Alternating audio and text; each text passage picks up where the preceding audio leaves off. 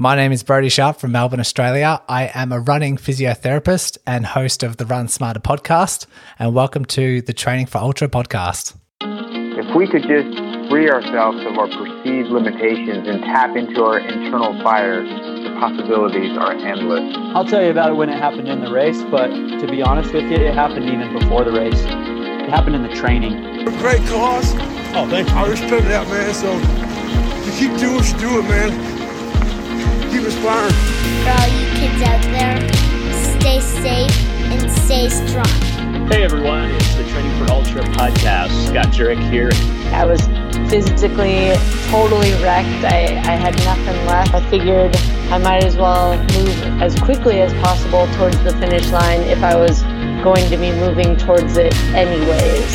How do you even do that? Decided if I could, you know, finish a 50 miler I could probably run across the country. 100 miles is not that far. Welcome to episode 187 of the Training for Ultra podcast. My name's Rob. I also go by Training for Ultra. We have a great episode. We have Brodie Sharp on. He is the host of the Run Smarter podcast. Brodie's an Australian runner and a physiotherapist who, through his books, clinics, podcasts, and a plethora of interviews, has provided runners all over the world with the resources for recovering and preventing running injuries. So it's something that all of us ultra runners deal with. I don't know if we talk about it enough. So I definitely think Brodie's podcast has become, you know, one of the top globally for a reason. It's it's a necessity to focus in more on injury prevention than probably a lot of other areas. So we dive in I tried to get to know Brodie a little bit before we went head deep into the the scientific running details that he just is almost encyclopedic about. Um, so it was really fascinating conversation, and and uh, definitely recommend checking out his podcast. He interviewed me, so we talked for I think almost two and a half hours. I was I was pretty sleep deprived going into it.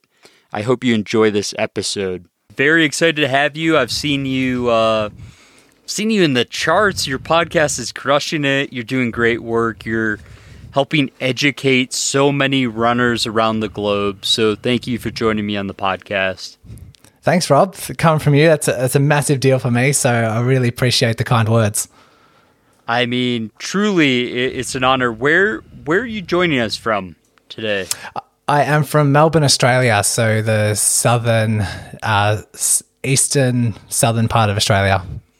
And with COVID and everything taking place, are you even allowed to leave the country? Like, have you been basically locked into Australia for a year now, or how's yeah, that going? pretty much. We're because we're an island in the middle of nowhere. We can kind of isolate ourselves from other countries, but um, every now and then restrictions will ease so that we can skip across to New Zealand and back. But the cases fluctuate, and so lockdown has different restrictions depending what time of the year. And so currently we can't do that, but um, yeah, it it changes here and there. I mean, I, I feel for you. I think um, my buddy Dean Karnazes got stuck in Australia and just decided to like run across the country or something to that effect. Um, yeah. How, how's that been on you mentally? Like, have you been able to like did you have to rework races or or tell me more about that? Like would you typically be traveling to the states or like europe or or anywhere during the normal course of a, a normal year? Yeah well uh, me and my family actually had a, a trip planned to italy probably five months into our lockdown. Like we booked our flights for the next year and then that got cancelled and so we're not doing that. But similar to the rest of the world like uh, running races got cancelled or postponed. Um, being in Melbourne, being in Victoria, we had cases. We had three months of zero cases, and so things were starting to open back up again. And then all of a sudden, there's like hotspots, and so races were on, then they're cancelled, then they are on, then they're cancelled, and they're postponed, and so it's very hard to concentrate on something or visualize something because it's this time of the year where I love doing some trail runs. We have a trail run series here in Melbourne, and it's hard to focus on something. And so mentally, it's mentally is in limbo. We're kind of getting through like it was fine, say for 12 months of lockdown, but now we're getting into it was just like last year we had we reached 200 days of being in hard lockdown um, here and there, not all at once, but uh, accumulatively, and it's yeah, it's starting to slowly take its its toll, and people are starting to get slightly fed up. Wow. I mean, I, I had a friend, Lucy, that I was going to do a film with at Western States, but there was just no way to escape Australia. Like, it's super. I, I feel for you. I mean, I can't comprehend 200 days, though. Yeah, it's Um, tough. So, how, how has running changed in Australia? And for you, for that matter, have you been able to do any group runs or are you just solo runs right now? Um, right now, you it's solo runs. Like it's changed here and there. Like our restrictions have eased, eased a lot, and then gone back into lockdown, eased again. And so the timing of it has it depends where in the last two years we find ourselves. But um, currently, we we have like radiuses on our house. Like we can't exercise more than five k's away from where you reside, um, and it needs to be within a well you can have like a one person bubble, but then it's eased to like groups of five, then it's eased to groups of 10 outdoors. And so, yeah, races, races are a no go, but they have, um, small groups here and there as soon as like restrictions ease. That's like the first thing that we can do. And so running with friends running with um, small groups is is still permitted like as soon as you as soon as we ease back a little bit Oh my gosh. I, we could have a whole podcast on this. It's like yeah it's fascinating How do you get your log run in? Like how do you how do you run beyond 3 miles? Like uh Yeah. is that do you have to do like a circumference around your house? it's it's not very strictly held. Like you, you could probably run a little bit more, and I know a lot of runners who just don't abide to the 5k radius. But um, I'm blessed that I have this creek trail near my house that's kind of goes around the house. You can almost run. You can run about 10, 15 Ks without exceeding the 5K radius, if that makes sense. It kind of goes around. Yeah. Um, and so uh, doing loops, do, doing laps, um, those sort of things, it makes it makes it nice. But as long as I'm near water, as long as I'm near like a flowing creek or a river, and I've got some nature that I can run run through, uh, it's it's very like mentally relieving as well. I, this was all a setup. The you know the local police had this all this whole conversation set up. We had Yeah, the they're gonna bust in we my had door. we had the Strava police already, and um, but yeah, man. I mean, that sounds like a great setup. I know who I'm staying with when I'm in Australia next time. Uh, Yeah. or, or for the first time, I should say. More than So- welcome. So, so having that local trail, I mean, has that made you more of a, a trail runner as of late than, Um, than road running? Well, previously, previously I had another because I've lived in this area for the last year. Previously, before that, I had another creek trail that I loved running around. Um, when I very first became a runner, when I was living with my parents, they had a very, very nice um, kind of outbacky kind of trail where we're seeing a lot of kangaroos, um, a lot of wildlife, and it's what actually sparked my motivation for running, just getting out into fresh air and getting into nature. And so I've always been drawn to the being out in nature rather than just road running or just running on the pavement, running through the streets. Um, it's sort of what kept me running, what where my passion kind of uh, stemmed from. So yeah, I've always found close to a, a run that's close to that that sort of feel that you get around moving water, and yeah, it's what I've stuck to. It's beautiful. I, I couldn't agree more with you. I mean, shifting gears a little bit has has COVID and that 200 day lockdown you're going through affected your podcast because your podcast has grown in popularity. Do you think you're focusing a little bit more time on your interviews and educating people? It's funny, like, um, say two years ago was when I shifted from working as a physiotherapist in clinics to doing my own thing, which all I wanted to do, even prior to COVID, was run my own online physio clinic for runners. And so that meant that I could treat runners around the world, whatever injury, and the the podcast was stemming from that. It was educating runners to take control of their injuries, overcome their injuries, increase their running performance safely.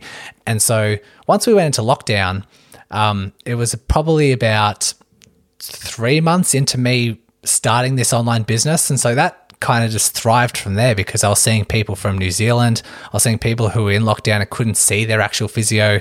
And then all of a sudden there was this online physio that sees runners. And so they were more drawn to, to that option.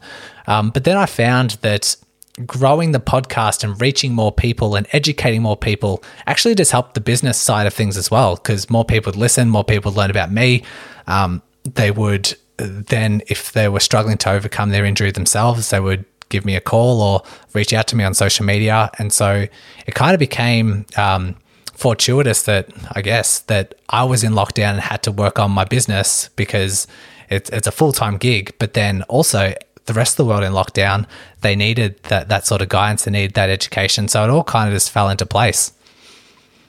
I mean, I, I can't tell you how many times I've talked to people where they've seen COVID as like an opportunity to either go after their dreams or they just make the most of the situation.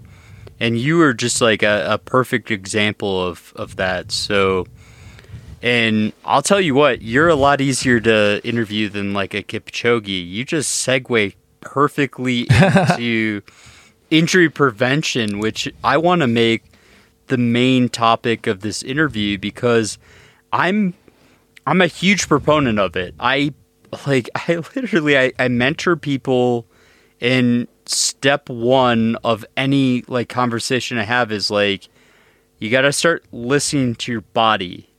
And I want to start with that. Like how would you advise people on becoming better attuned with their body and, and listening closer to their body and knowing when that muscle tear is so close. Like, you know, like that that one injury that's going to set them back for months and months.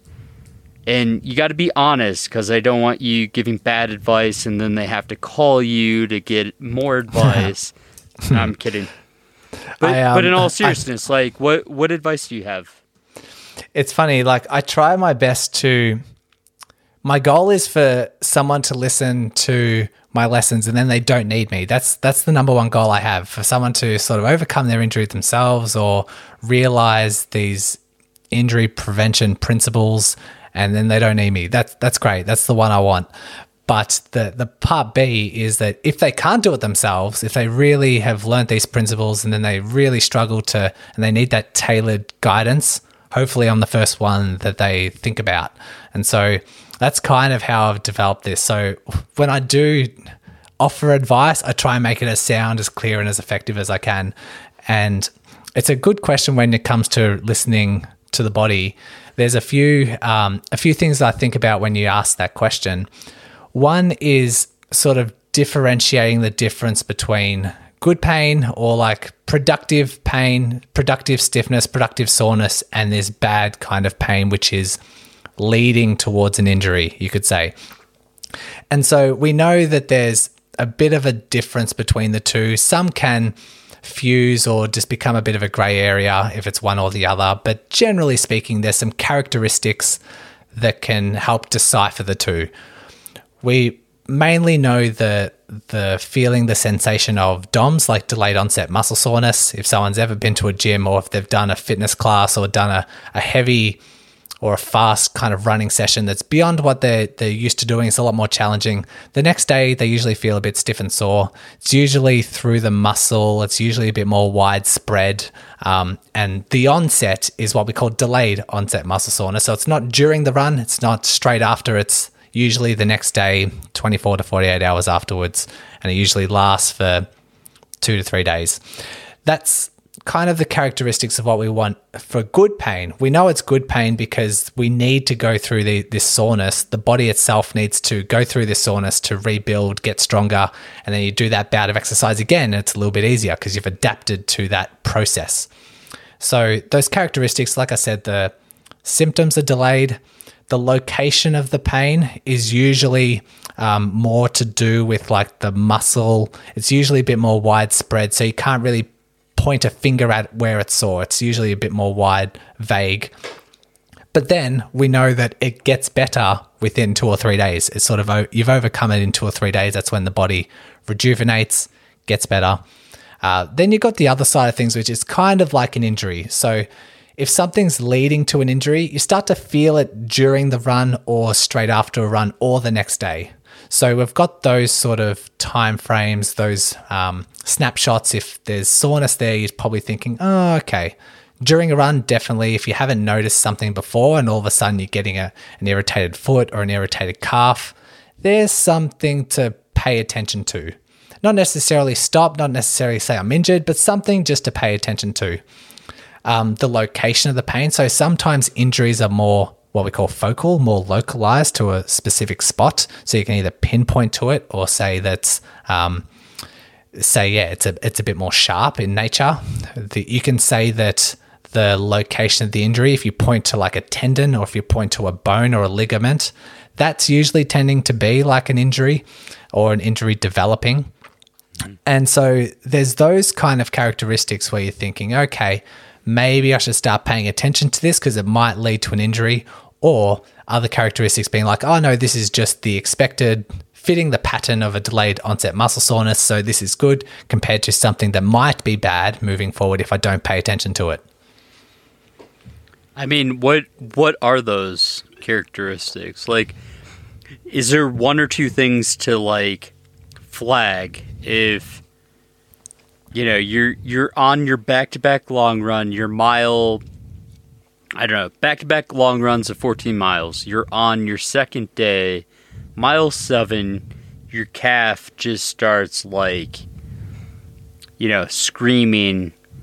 It's either dehydration or a muscle pull of some sort. I mean, like how do you go through kind of the step by step analysis of that situation? Yeah, I guess every situation's a little bit different. Um, if I could try and come up with a generic kind of protocol, it'd be okay. Exactly. where I'll, I'll try and come up with on the spot. So we'd say like, where is the location of the pain? Is it without knowing too much about like your anatomy? Is it the muscle belly itself? Um, is it like widespread through the, the muscle belly? So is it the entire calf? Or is it like this one spot in the calf that is painful? Um, because if it's that one spot, then it's most likely going to be like a an injury or a tear or something. But if it's more widespread, it's more to be like a muscle strain, like this, or a cramp, or something that's um, like you say dehydration or some like fatigue factor. Then we need to ask, okay, besides the widespread or like the focal, if it's on the tendon, so if we're using the calf in this example, is it further down where it starts to become the Achilles? Um, because we know that just general muscle strains don't reside in tendons. Um, if it's around the heel, so like bony kind of attachments, um, that can probably start to produce some sort of worry. But then you want to kind of test it out. Like if you're in a middle of a run, if you're in the middle of a race like this scenario, you can just treat it, okay, let me just pay attention to it and let me just see how it goes for the next couple of miles. Does it stay the same? Does it get better? Am I starting to limp? Um, do, have I lost confidence to kind of push off that area? And it's all about this analysis. And sometimes you can find, um, especially if you you talk to ultra runners, sometimes you can have a pain, and then you just pay attention to it, see how it goes, and it just goes away, and you just continue. Um, and then you have yeah. some some injuries that just stay there and then they they don't get worse they just stay the same.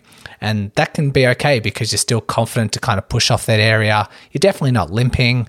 The severity of the pain's a little bit it's mild so it's not affecting your running biomechanics too much.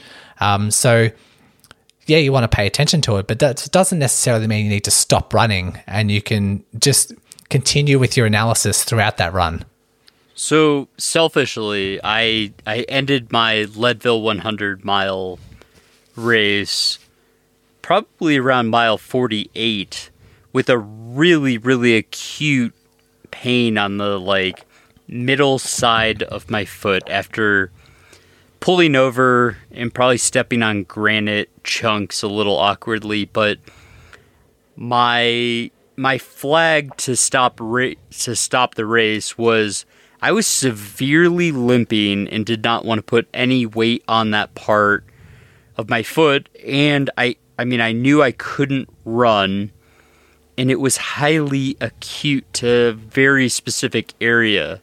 Is that is that a logical reason to like assume there's some kind of acute injury there or is that because because going off what you had just said like it seems like that makes sense. Um i mean what what are your thought processes there with the foot is a weird it's a weird part of us humans. Like there's so many bones and muscles and ligaments like you, yeah. you know it better than probably anyone. Um, I, think in that scenario, I think you've made the right decision. Um, the because especially if you start limping, and that injuries kind of that site is getting worse. As soon as you start limping, you're going to overload your body in other parts because your your your biomechanics have been affected. And what the body doesn't like is abrupt changes to what it's used to doing. And so it's used to running a certain way. And if all of a sudden you're limping or you're putting like pressure on a different part of your foot that to try and avoid that pain. Like I know blisters, people get blisters and they run differently. They place their foot differently on the ground and just overloads them because they're just not used to doing that. Um, that would probably be a call to to stop running. But we also know that during a race, um, most people are quite stubborn, or most people just are really determined to finish that's when you need to weigh up this risk versus reward. Like, how much does it mean to you to finish? Because hypothetically, there might be a chance that you persist through this foot pain and you get to the end and you finish, and the next day it's a bit sore, but then two or three days later, you you feel okay, you're totally fine. That's the the kind of reward side of things. You finish the race, everything's feeling good. The risk might be a stress fracture. The risk might be that it's worse and you've got to take several months off as opposed to a couple of days. But you don't know until you've actually gone through that process. You can't make that judgment call of how long the injury is going to take to get better when you're in the moment and it start you start noticing soreness. And so that's when you need to weigh up.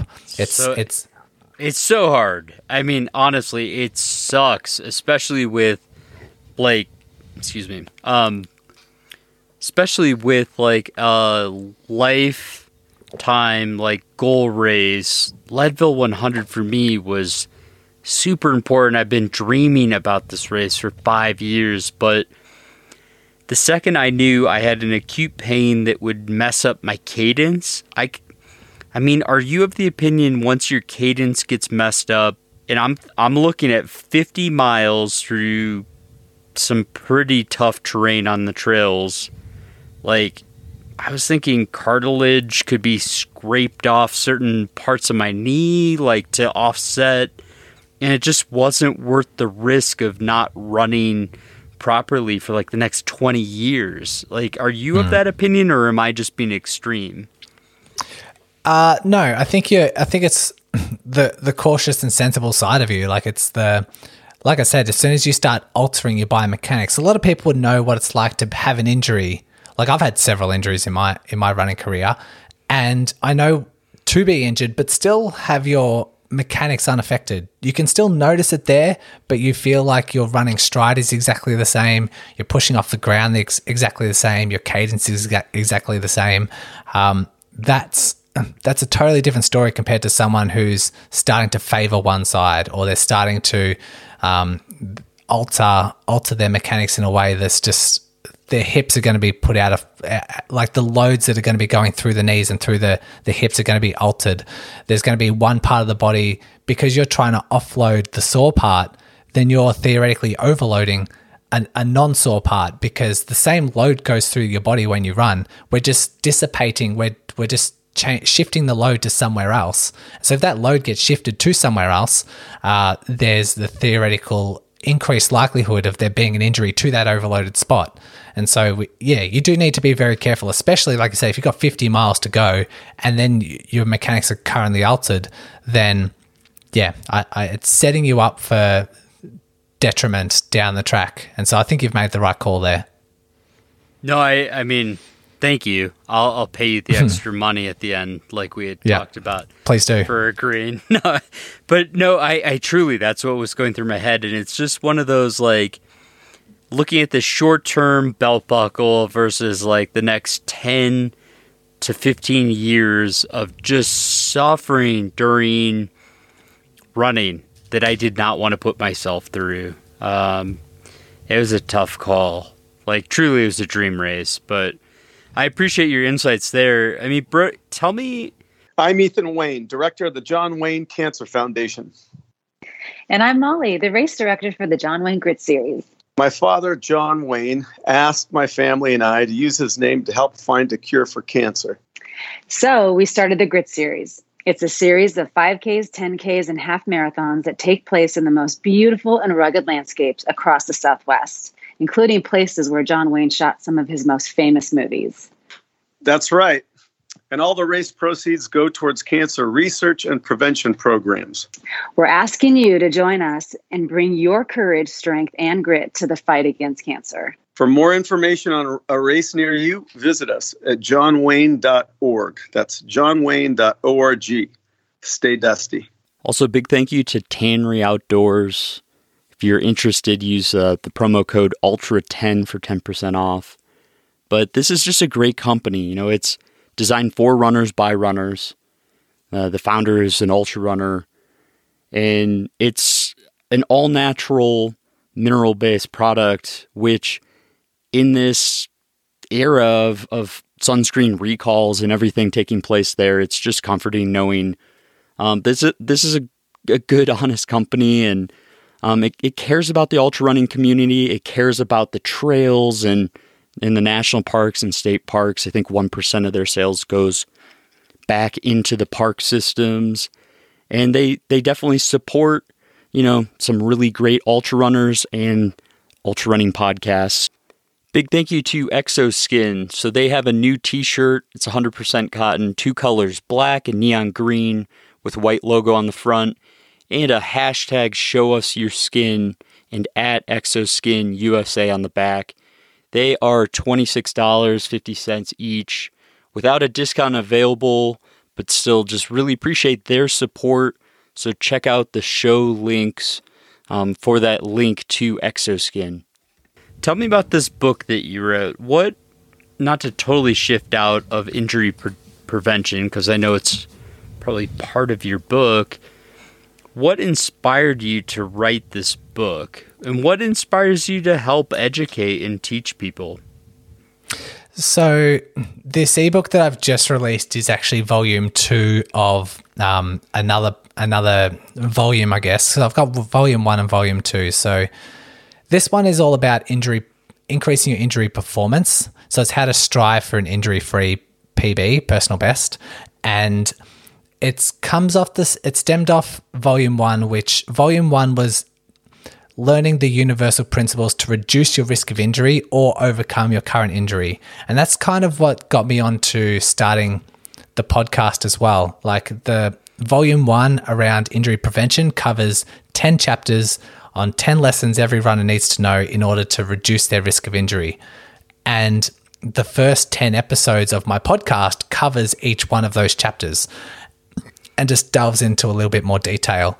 But more recently, now that I've had you know 160 plus podcast episodes is I want to have another another go at having a volume two which talks about running performance. Because it, like a lot of runners you, you talk to the goals that any runner has is to reduce their risk of injury or overcome their current injury or to increase their running performance.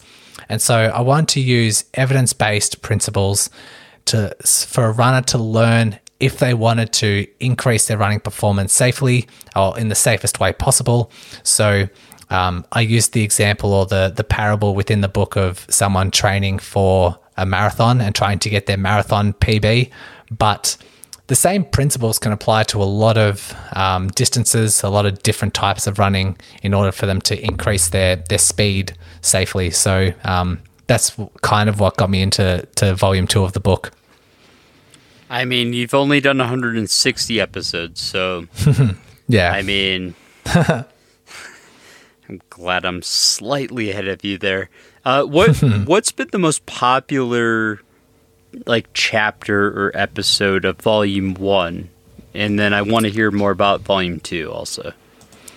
Okay. Um, how about like I might actually just pull up the, the all the chapters of um, my ebook and because I, I, love talking about these chapters. I love talking about like if someone's intrigued and they just want to listen to the first ten episodes of the podcast, they can do so. But I think sure. one of the um, the biggest principles that I constantly talk about on the podcast is this concept called the pain, rest, weakness, downward spiral when it comes to running injuries. And so, allow me to explain. that, so, if someone gets if someone gets an injury, uh, let's just say they, we'll use the calf as an example. Um, if someone's running, they've overloaded themselves, they've ran too fast or done something, and their calf is now sore. Sometimes someone's innate kind of instinctual habit is to just completely rest that injury. They say, okay, I've overdone myself. I know I've had this training error. I've done too much. Now this calf is sore. Let me just have a week off and I'll try starting, I'll, I'll start a run in a week's time and hopefully it's resolved itself. Hopefully the body's done its job of just healing, naturally just healed, and let me just see how things go. We need to realize that when an injury is is painful, those structures they're very sensitive to load. They're very um, they're very sensitized is what we call it. And so you you currently can't tolerate the same amount of load that you once used to. So let's just say they've run 10ks they're used to running 10ks all of a sudden they've ran 20 and now they're sore. That that structure that calf muscle that calf complex can no longer tolerate those current levels while it's in this sensitized state. It's currently weaker than oh, just in this in the short term. And so what you've done in making the decision to stop running and just have complete rest is you're tackling this situation with further rest and further weakening that structure, which is not what we want. And so, what people usually do at the end of the week is they then try and run their 10k run, but it's it's in a weakened state, and so it flares up again. Symptoms flare up again, and because it's already weak and now it's flared up and it's more sensitive, it becomes weaker again. And so the runner would say, oh, they'd interpret it as, oh, maybe I've just come back to running too quickly. Maybe I need more time resting. And so they have another week or maybe two weeks off. While we're doing that, the structure itself is just getting weaker and weaker and weaker. This is what I call the pain rest weakness downward spiral. And it applies to a lot of tendon injuries. It applies a lot to, say, plantar fasciitis that they work down this downward spiral to the point where sometimes daily activities are now painful. Sometimes standing for long periods of time for plantar fasciitis is now painful. Sometimes only just breaking out into running for five minutes is now painful. And it's only because they haven't recognized this concept and made the sensible decisions in the early days to combat this this pain rest weakness downward spiral because the goal is to try and catch it as early as you can in this spiral and then work your way back up. Ex- explain that just uh, a little bit further in terms of the solution. And obviously, I recommend you, uh, the listener, checking out uh, Brodie's podcast episodes on this topic. But so, would you recommend instead of taking a week off, taking one or two days off and then testing it with like a one or two mile type run? Or, or what, what kind of remedies do you typically recommend to your listeners? Yeah, you're definitely on the right track there. It's, um, we, the, one of the first lessons that I teach runners is about their adaptation zone, making sure they recognize where their adaptation zone currently is, because you want to train within that adaptation zone as often as you can in order to get stronger and then challenge yourself slightly more, do slightly greater distances, slightly faster speeds, challenge yourself a little bit more and chase that adaptation zone as you get stronger. When this site, this calf injury is um, sore and painful, it now has a new adaptation zone because it's weaker. So its adaptation zone has dropped. We don't combat it with complete rest. We just need to find where that new adaptation zone is. And so, uh, yes, you might want to take one or two days off, particularly if it's a really sore injury, if it's a really irritated tendon injury. Two days off, let the symptoms, let the irritation settle, but then we need to jump straight back in and try and find where that adaptation zone is. And that's where a coach or a, a health professional can come in. But in this example of a calf, um, a calf strain or a calf injury, it might be skipping, it might be jump rope for, you know, 30 seconds and do 10 rounds of that. It might be a walk run program. It might be doing uh, weighted calf raises.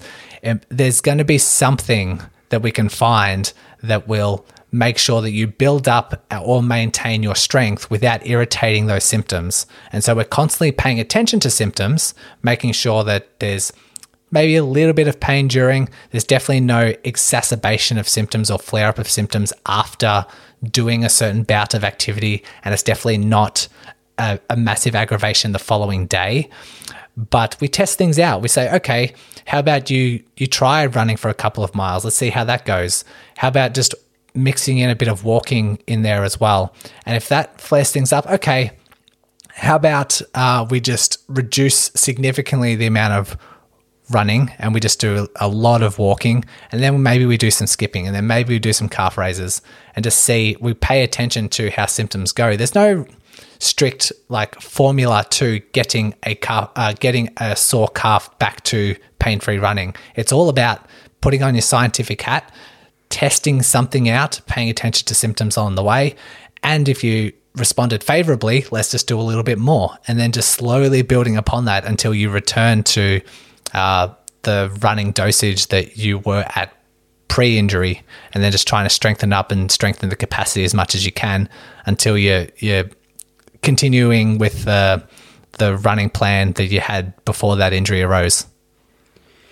So, for your your volume two, and I haven't gone through the uh, entire the ebook on that. Um, which chapter are you most proud of? Like, which chapter do you think was like most thought provoking and most interesting to you personally? I want to hear more about that chapter.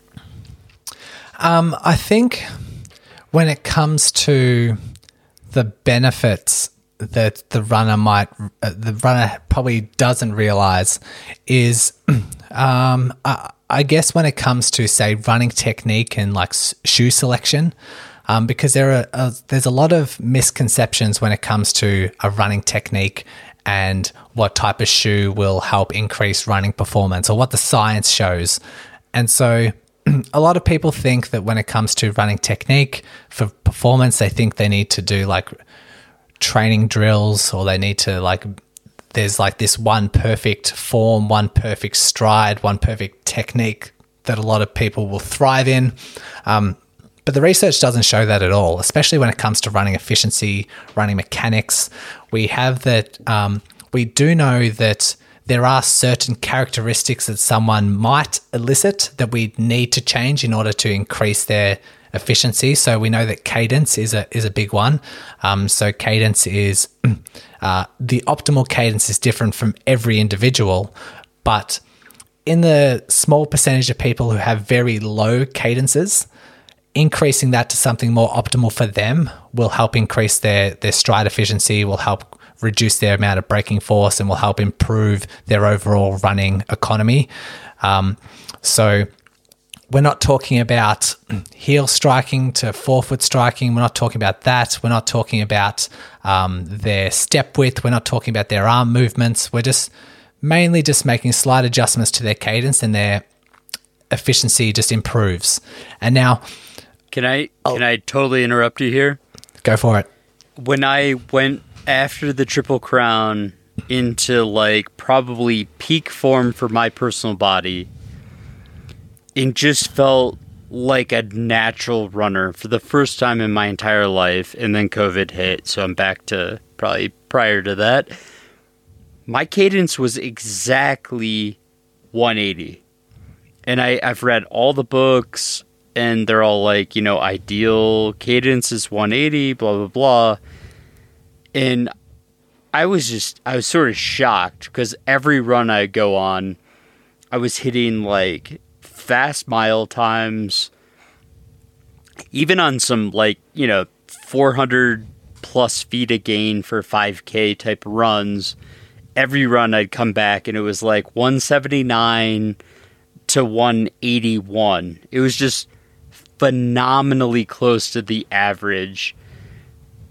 Is that my stride that's just like lengthening to make things efficient or like why the hell did my body all of a sudden line up to the perfect average because I'm five seven. I normally have to run twice as hard as any tall, fast guy. like, what, mm. what was going on there? So, when I graduated uni as well, the and we were learning about running technique and stuff and things. The magic number was 180, and you look it up. It's very common if you just search cadences. People say everyone should strive for the magic number that is 180 to help improve your stride efficiency. And the only the only time that's been extrapolated or the only time it's been used in science or where that kind of number generated from was they looked at Olympians, they looked at like world elite runners and they just looked at their cadence and the average was 180 and so they said everyone should strive for 180 that's where they got the number from. There's no Seriously? research behind wow, it yeah. that's crazy. no research behind it whatsoever but um, we now know we now have some studies to show what the general um, guidelines are for cadence and it depends on the individual we know that very tall very lanky people their optimal cadence is lower is a lot lower than 180. Uh, and we know that makes me feel a lot better about myself. yeah. But we also know that a lot of short runners, their ideal cadence, their optimal cadence might be somewhere higher than 180. And so it's it's very tricky. It's very hard to follow general principles, but most runners will fall within an ideal range of somewhere between 165 185, somewhere in there. And so if anyone is below, if someone's below 160, almost all the time I'd have them increase their cadence. If someone's 168, I'd probably say they're okay. I wouldn't, it wouldn't be the high on my priority list to change their cadence. I'd probably want to um, change something else. But that's that's sort of where we've come to that we know that 180 isn't the magic number. We know that not everyone would strive if they hit 180 um, but I, am exactly like you. So no matter what my speed my s- slow run or my speed sessions my cadence is always around 179 180 but i'm different to another runner who might thrive somewhere else on that within that that range and so I, I just finished doing a podcast episode on cadence and how it doesn't necessarily change when it comes to speed. Um, you, you sort of illustrated before that your cadence, no matter what terrain, what speed, it stays pretty consistent. And you, you smack bang on. The, the research shows that people who are running and not full out sprinting, they change their speed by increasing their stride length. So they push off the ground a little harder and their their step is a little bit um, greater. So um, their steps are just just a, a, wider range, but their cadence stays the same. Their cadence stays very very similar, and that's that's how someone might. Uh, that's how someone would change their speed. When it gets to sprinting, um, and you look at like track athletes, you look at 100 meters, 200 meters, there there there reaches a tipping point in their speed where their stride length um, almost stays the same. They can't take larger, they can't take larger strides. And so how they get faster is by increasing their cadence. And so there's a tipping point where cadence stays completely still when you increase your speed. And that reaches this tipping point where the stride length then stays consistent, but the cadence goes up. Um, but that's up in, I think they said uh, eight meters per second, eight to nine meters per second was that tipping point, and so you're looking at extremely fast speeds. I can't get my cadence over like 220. I want to say, but I, I can honestly, I can tell that I'm out of shape. As weird as it sounds, I can tell COVID took me down nearly 10 steps. Like my my cadence is now nearly 170 170, 172, 174. Its ranging its range went down to about 172 being somewhat out of shape as opposed to 180 was like kind of the pinnacle.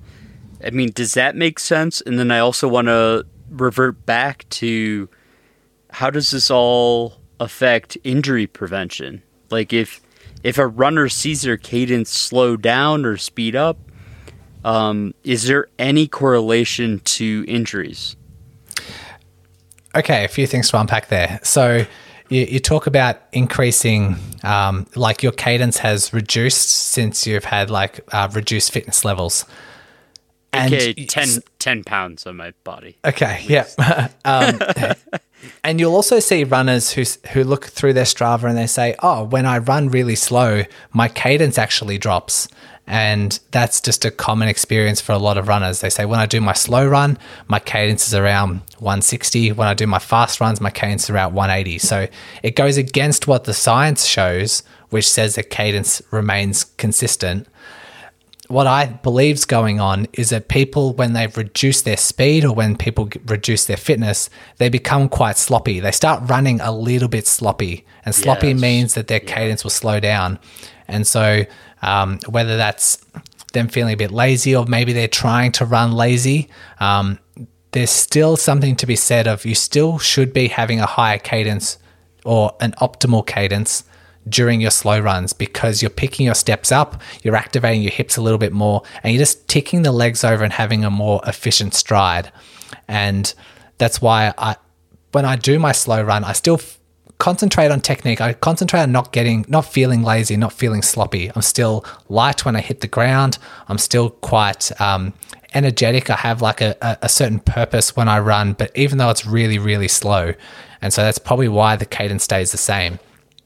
But if someone's treating it like a slow run, they slap the ground pretty hard and they're kind of spending a lot of time going from one side to the other. That's less ideal, it's less optimal, and that's probably why they're they're noticing that difference. But we also know that's very, very common that I've heard a lot from my listeners is that when they try and increase their cadence, they just run faster, which shouldn't happen. You should like someone says, Oh, my cadence is actually 160, but I'm trying to work on increasing my cadence because I know that's good for me. But I'm just feeling out of breath. I'm feeling tired all the time. I feel like I'm running too fast. And that's because they're trying, like, increasing your cadence. People will naturally pick up their speed, which shouldn't happen. They shouldn't really be doing that. Um, they should just be taking smaller steps. And so, what I recommend for someone who is in that situation is to, if they have access to a treadmill, a treadmill is perfect for working on your cadence because the speed stays exactly the same unless you want to run into the front of the treadmill or if you want to fall off the back. If you want to stay on that treadmill, the speed is going to stay consistent, but you can alter your cadence and just go through some technique training with that because your speed's going to stay exactly the same, but your cadence can alter and you can change your cadence by listening to a metronome or just like listening to a beat, listening to music at a certain um, beats per minute. Um, that could be quite nice as well. And then that gets me t- into your question around reducing risk of injury. There's those who are most likely to have a very low cadence. They're most likely to have what we call an overstride pattern. So they're more likely to contact with their heel, which is okay. Contact with the heel's fine. But if you contact with that heel far in front of your body, that's going to produce an unnecessary braking force in your running pattern. And if we want to increase running performance and if we want to reduce your risk of injury, you need a very efficient stride. So we, we want to really reduce those braking forces as much as we can. One way we can do that is when you very first make contact with the ground, instead of it being very far in front of your body, it's closer to underneath your body, close to your center of mass. And so, in order for us to do that, increasing your cadence will naturally improve that that stride, naturally improve that that overstride because people simply just don't have enough time to reach out in front of them if their goal is to step 168 steps per minute. They simply don't have that time to reach out. And so they, they find themselves picking themselves up a bit quicker, taking shorter steps, and that will just naturally naturally um, improve and their economy, their efficiency will just naturally improve alongside it. I mean, do you have advice for for people running past like my cadence picks up if I'm running past like two like highly attractive females or like for my female listeners if there's like a, a male who's just strutting it out without a shirt on their cadence I'm just totally kidding. I'm totally kidding. Sorry. I'm trying to throw you for a loop. Um, I mean, what what um what other parts of your volume two are you most proud of? Just to be like real choppy with the the segue there. Uh, vol- volume two, it, it seems like you're really happy with it though. Of your ebook. Uh, I'm I'm very happy. I try I try to really think about the content that I produce and like it's very methodically thought out and then when it's put to fruition it's it's come out into a book that I'm extremely proud of it. Um, I think the ones I'm most proud of are the ones that runners don't necessarily know a lot about. They don't or it goes to the contrary of what they initially believe. Um, so if I was to say one of the common misconceptions when it comes to running is that runners shouldn't be implementing some form of strength training. Um, shouldn't be doing. Uh, I should ask Rob. Do you do any strength training? Do you do any? Do you lift any weights? I a very very minimal. Uh, yeah, and if I, I so. do, if I do, it is body weight uh, centric. Like I, I truly especially for like the 200 milers i i see guys that uh have excess muscles and it's just like it just doesn't make sense for the extreme limits of ultra running um but no it, it also depends on your age right like it's i i've heard people um people say that like you start losing muscle mass after I think it's age 40 or 45. And so to be honest with you, I mean I don't have that much eh, that much extra time, but then I'm also looking at my uh my age and I'm thinking, all right, like 40's coming up here quick. Like maybe I do need to get a game plan together. yeah. Um, and I, I should say, like, the science doesn't necessarily cover those ultra runners, but endurance running, like marathons, um, it's right up there. And so this is why I love these sort of chapters and love talking about these sort of things because there's a lot of misconceptions, but also um, myths when it comes to strength training. People think that they're going to put on too much muscle mass, or they they feel like they're an endurance athlete. Therefore, all they all their training should be focused on endurance. Like if they were to um, go into the gym or if they were to start strength training, it should be body weight, it should be high reps because that's training the muscle for endurance, which is exactly what we want when it comes to ultra races. Um, and this is why I love I love busting these sort of myths. The the research shows that if your strength training sessions are more to the heavier side of things. So if you were to do squats, lunges, deadlifts, calf raises, and you were to focus on the the lower rep range, somewhere around the eight to ten. So you've put on you've you've um, loaded up the weights that by the time it gets to nine reps, it's extremely tough. By the time it gets to that tenth rep, is probably your last rep. You probably couldn't do an eleventh. That is very heavy. It's quite heavy. That's kind of the rep range you should be eventually aiming to get to in order to increase your running endurance performance. And there's a, there's some really nice research around this, taking a whole group of runners, marathoners, getting them to do certain exercise regimes, some being body weight, some being strength, um, low rep range, like I was describing, some being strength plus plyometrics. And then they all have a look at how they perform marathon wise, like really long distances. And the ones who lift weights are the ones that are going to outperform the ones who do body weight. And so, like I say, like within those studies, it's not necessarily ultra running, but the science will then show that challenging your muscles, like waking up your muscles to fire differently, like just totally doing something out of what's ordinary doing, will help optimize how it performs. Yeah. Yeah. yeah. And no, so I totally agree. the um and so a lot of people think that if they go into the gym they start lifting heavy they're going to put on muscle mass they definitely if you're if you're doing a lot of cardio throughout the week and you're only just putting in two sessions of strength training you may put on a little bit of muscle mass like maybe a couple of pounds at max but what scares people is they see gym goers, they see bodybuilders, and they see the bodies they have, and they say, that's not a runner.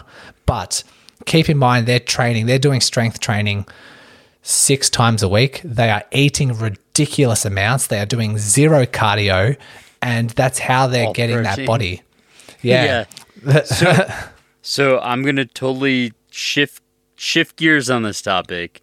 How many pull-ups do you think Kipchoge could do?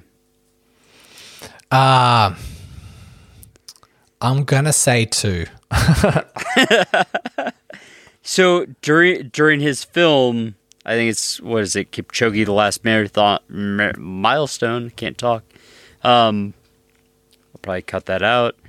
So during Kipchoge, the last milestone, I see him doing like tons of core exercise. And again, the guy, I, I mean, tricep, bicep does not look like he could do more than two or three. Like, is Kipchoge, do you, in your opinion, do you think he needs to do more of the uh, the higher intensity like weight training exercises at his? He's my age. He's thirty seven, I think. Um, should he be doing more in terms of the weight training as opposed to the aerobic? I think Kipchoge should be doing exactly what he's currently doing. I'm not going to be the one to say that he should do any anything different. That was The- that was well positioned. Um, I, I would agree. I think Um, there's when it comes to like the the studies, what the literature shows, like we're not we're not getting the elite athletes and saying, "Oh, you say that if I should do calf raises, like weighted calf raises, it will increase my leap." Um, if there's a study that gets two groups of 100 people, some do calf raises, uh, weighted calf raises, some don't do calf raises, and then they see their their jump time or their jump distance before and after the study, and the ones who do the strength training increase their their um, vertical leap. But then you say, well, LeBron doesn't do weighted calf raises. Why shouldn't like? Should, Yeah. what, what, what's the point? Kind of an outlier. there's a we really like i'm just following the research we ca- i don't necessarily follow what the best literally the best in the world is doing um, when it comes to nor do i think that because his genetic advantage and he is just this outlier best in the world. Not everyone should be doing what he's doing. They're going to fall to pieces. They just don't have the the structural integrity. They don't have the the same physiology, they don't have the same genetics. We do know that different genetics, people favor different strength training, different volumes, different like intensity distributions based on your genetics. Um, and so it's very, very hard to extrapolate. Okay, Kipchoge's like doing this, so everyone should be doing it. Um, it. It's a very, very tough conversation to have. it, it was it was an extreme extreme example. Um, I I just I like making you feel uncomfortable and conversational here. But it, it's very good to talk about, though. I should say that it's it's a good conversation to have because it's a lot of um, it's a very common like rebuttal to to encouraging strength training for runners because I hear it a lot and I do get interviewed on other podcasts that say the exact same thing like the the elite Kenyans aren't doing strength training, so why should I? It's a it's Yeah. a um, it's something that's that's very commonly come up, and so I'm kind of prepared to to answer it as well. And um, yeah, it's it's it's good that we address it because a lot of the listeners will be having the same thoughts as well. Totally, totally, and that's that's why I brought it up.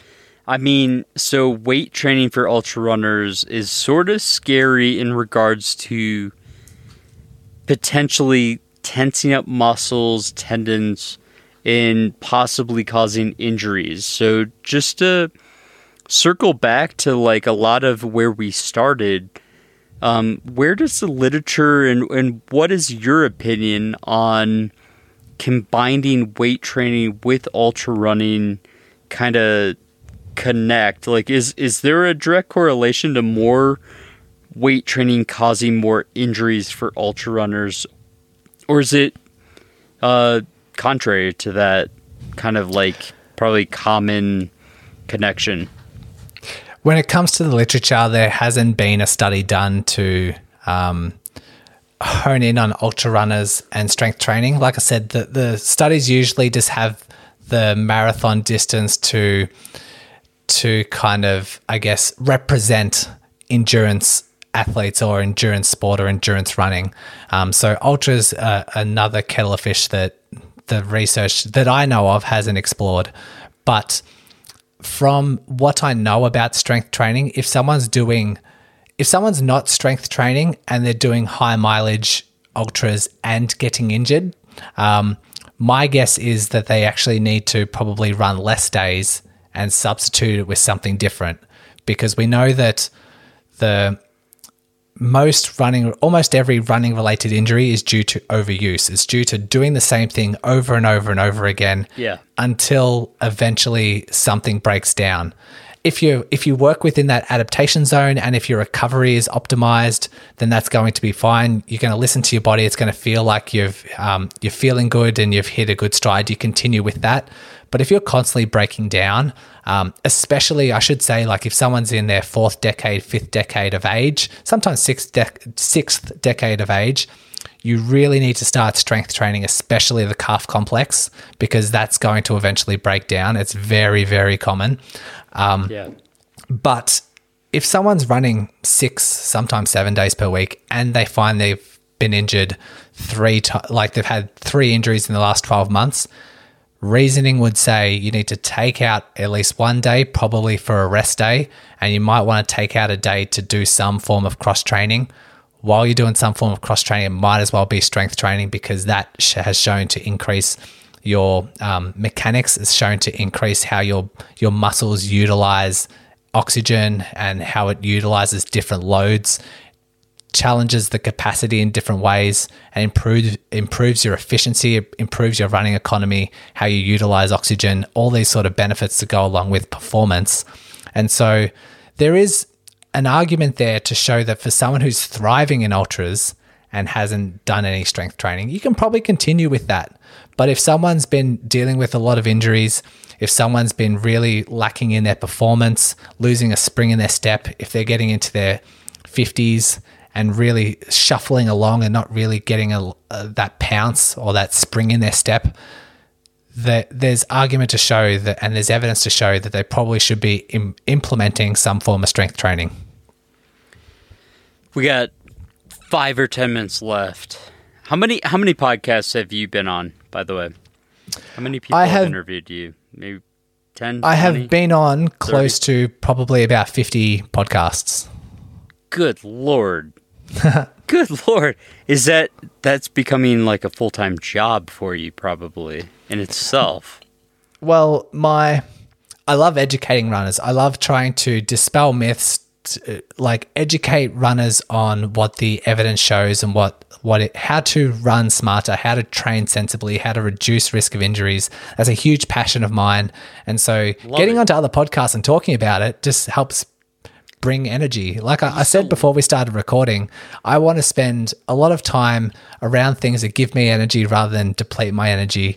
And going onto other podcasts and chatting helps generate a lot of my energy. So I'm going to be bouncing off the walls after this. You ever show you ever watch that show Mythbusters? Like those have, yeah. scientific guys. Used to be my favorite. I, I mean, you might as well have started like running MythBusters, right? Oh, that'd have been good. Like, you're very scientific minded. I love it. Um, when you get clients asking you questions, do you ever correlate what kind of foods they're eating?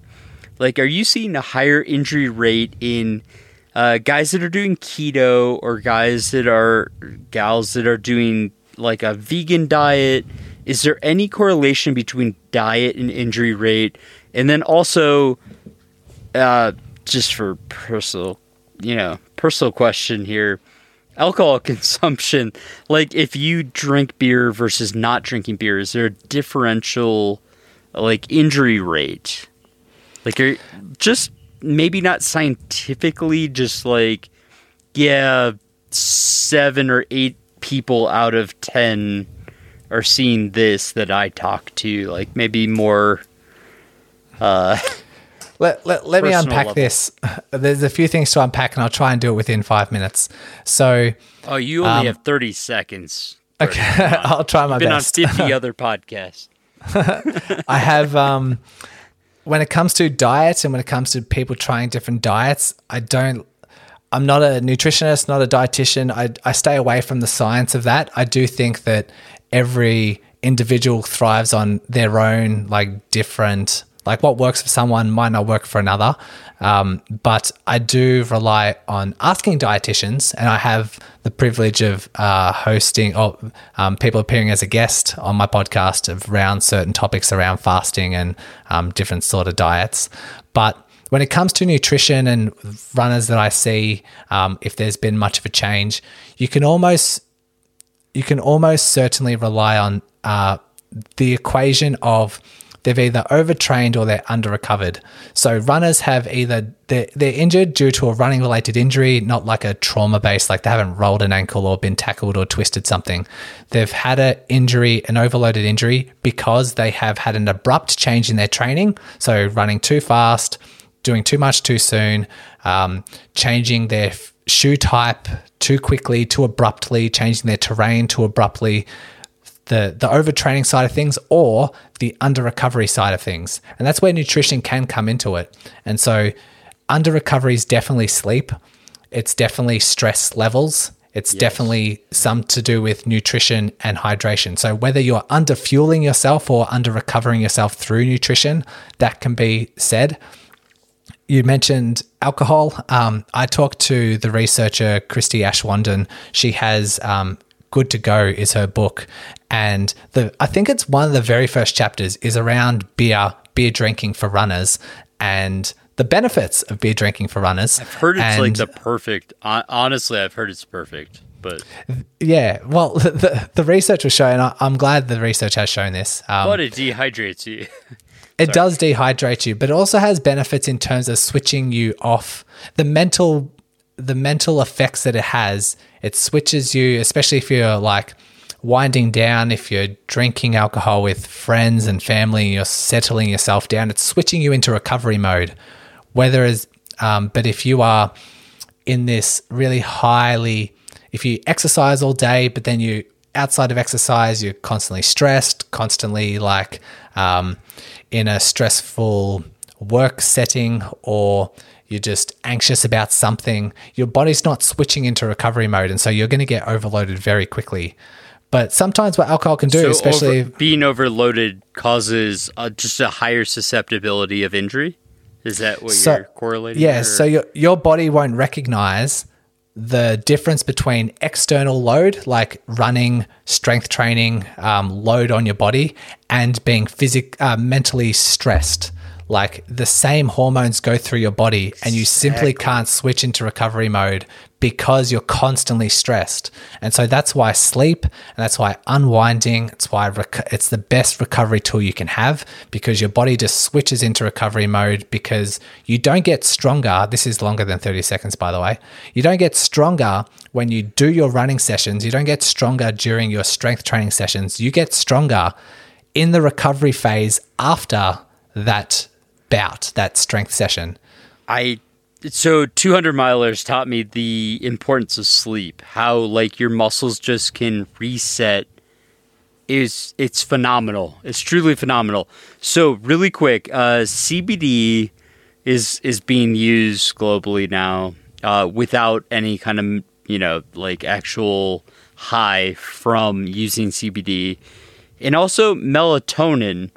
Have you have you kind of like researched into either of those and how those affect recovery, it, or is it just whatever the hell puts you to sleep helps you recover? Like, is there one choice that makes it better for me to get to sleep, whether I'm smoking a joint or or using CBD, which I don't smoke by the way, using a CBD capsule, using melatonin, or just having a beer and winding down. Is there any best course of action to wind down so that I can maximize my, my recovery after a hard run?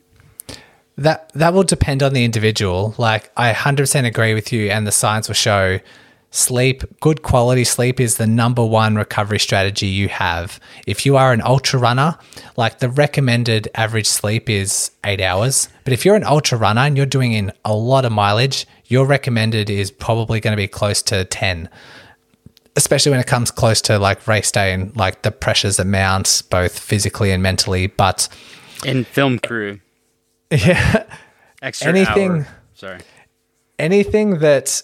Um, so if you were to get all the other benefits of recovery, so we're looking at stretching, we're looking at hot cold therapies, we're looking at hydrotherapy, you're looking at foam rollers, massage balls, anything of those descriptions. If you were to stack all of them up together, the benefits all, all of them, they're going to get nowhere near as close to the benefits you get with a good night's sleep. And so that's the importance of sleep. Anything that gets you more sleep, whether that is CBD, whether that is breathing exercises, whether that's just going to bed earlier, whether it's just waking up later, whether it's napping um, like a couple of times a week, anything, any strategy that you use that helps get you to sleep or sleep for longer is going to be best for you. I know for me, I use breathing techniques. I use um, a couple of strategies along those lines, and I just fall straight asleep. I used to, I, I wear an Oura ring, so I track my sleep pretty closely, and used to find that if I was to answer emails or be working late into the night, I'd really struggle to unwind. So now I've just made the strategy switching things yeah. off. Five thirty p.m. I'm that switched blue off. Light. That blue yep. light, man. Oh. Yep. Um, I've just worked with different yeah. strategies that work for me, and like people wake up in the middle of the night, people struggle to get to sleep, people wake up too early for different reasons, and so you need to find those reasons, investigate those reasons, and find strategies that work for you. How about a screaming three year old or screaming oh, yeah, six year old or or one waking up the other? Um, yeah. I'm going to end with one or two more questions, and I really appreciate all your time. I know this is the first podcast you've been on uh, beyond mine or beyond yours. So, um, what's the weirdest question you've been asked on another person's podcast? Have you been asked like just I I've been on not 50, not yet. And I try to say yes to every every opportunity that comes up. Cuz like you, I mean my goals my goals for my podcast are just to inspire people and you mean your your goals are very similar, just educate and you know get people excited. Have you been asked like a bunch of like super awkward questions or I've got the perfect very, one. Okay, let's hear it. Let's hear it. So, um, I I was on another podcast that had like a panel, and they're they're jokesters. They they love talking about running, but they just like having a lot of fun and drinking beers as well. And they all talk about moments when they've crapped their pants while running, and they've asked. They're like, you're not. You're, you're too you're too safe of a runner if you haven't. So Brodie, have you ever has that ever happened to you? And I was just caught straight off guard. It was it, I was definitely not expecting it. Let's say that. oh boy. That's that's a oh whole different indeed. podcast episode. that's that's hilarious though. I, I bet mean, you weren't expecting that. I I wasn't, but I I mean, you've been 50 podcasts can go a variety of directions, you know, like it, it could be like the the running and and cat grooming podcast. Like I don't there's podcasts get very specific, so um, there's a bunch of different directions they could go. Um, but yeah, don't eat too much sugar while you're running, and then you won't have an embarrassing answer to that question. um, but yeah, I'll, I'll finish with um, just generally, just I mean, I want to hear one last question on injury prevention. Just like if you were to if you were to summarize everything that you've experienced personally and with clients, like is there one last word of like words of wisdom for people on injury prevention that you could share and then I might have one last follow up mostly Yeah. about like when you no no I'm not going to ask that the the number one principle I always come back to, which is the very first episode of my podcast, is understanding your body's adaptation process and making sure you take full advantage of that process rather than um, becoming too mixed up. And so it's you need to recognize that your body has a certain capacity, a certain tolerance to your your current running volumes. And so we want to make sure that we don't have too much of an abrupt shift in your training in order for the body to to be too too abrupt, spark too much load, and then start breaking down. So we all know mileage is one of them. We all know running too fast beyond your capacity is one of them.